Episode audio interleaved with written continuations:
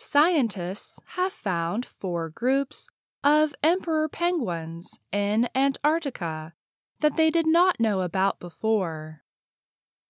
These groups, called colonies, were found with new satellite images.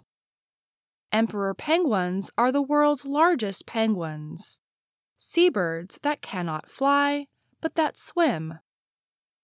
They are considered near threatened.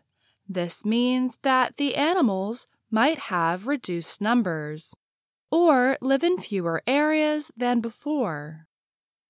The penguins raise their babies, called chicks, during the Antarctic winter on areas of frozen sea ice.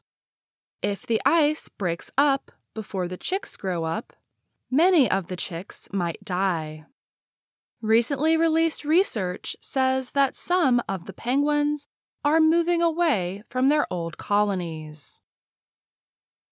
Peter Fretwell is a researcher at the British Antarctic Survey, a government organization.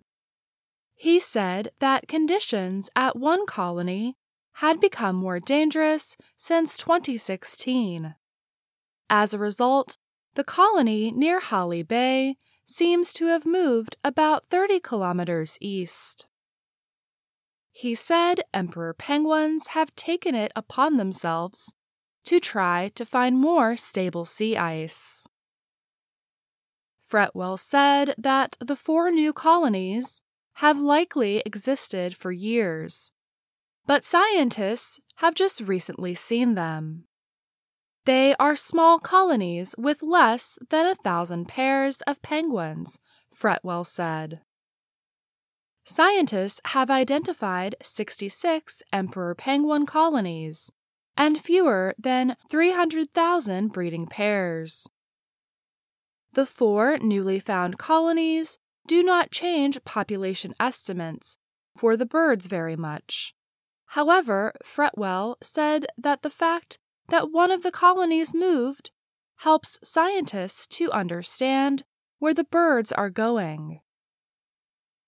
Daniel Zitterbart is a penguin researcher at the Woods Hole Oceanographic Institution in the U.S. eastern state of Massachusetts. He was not involved in the study of the newly found penguins, but he said that it is unclear if the new groups broke away from the larger colonies. Zitterbart said that the places where the penguins reproduce are changing, and that as the world warms, more penguins will be on the move. I'm Faith Pirlo.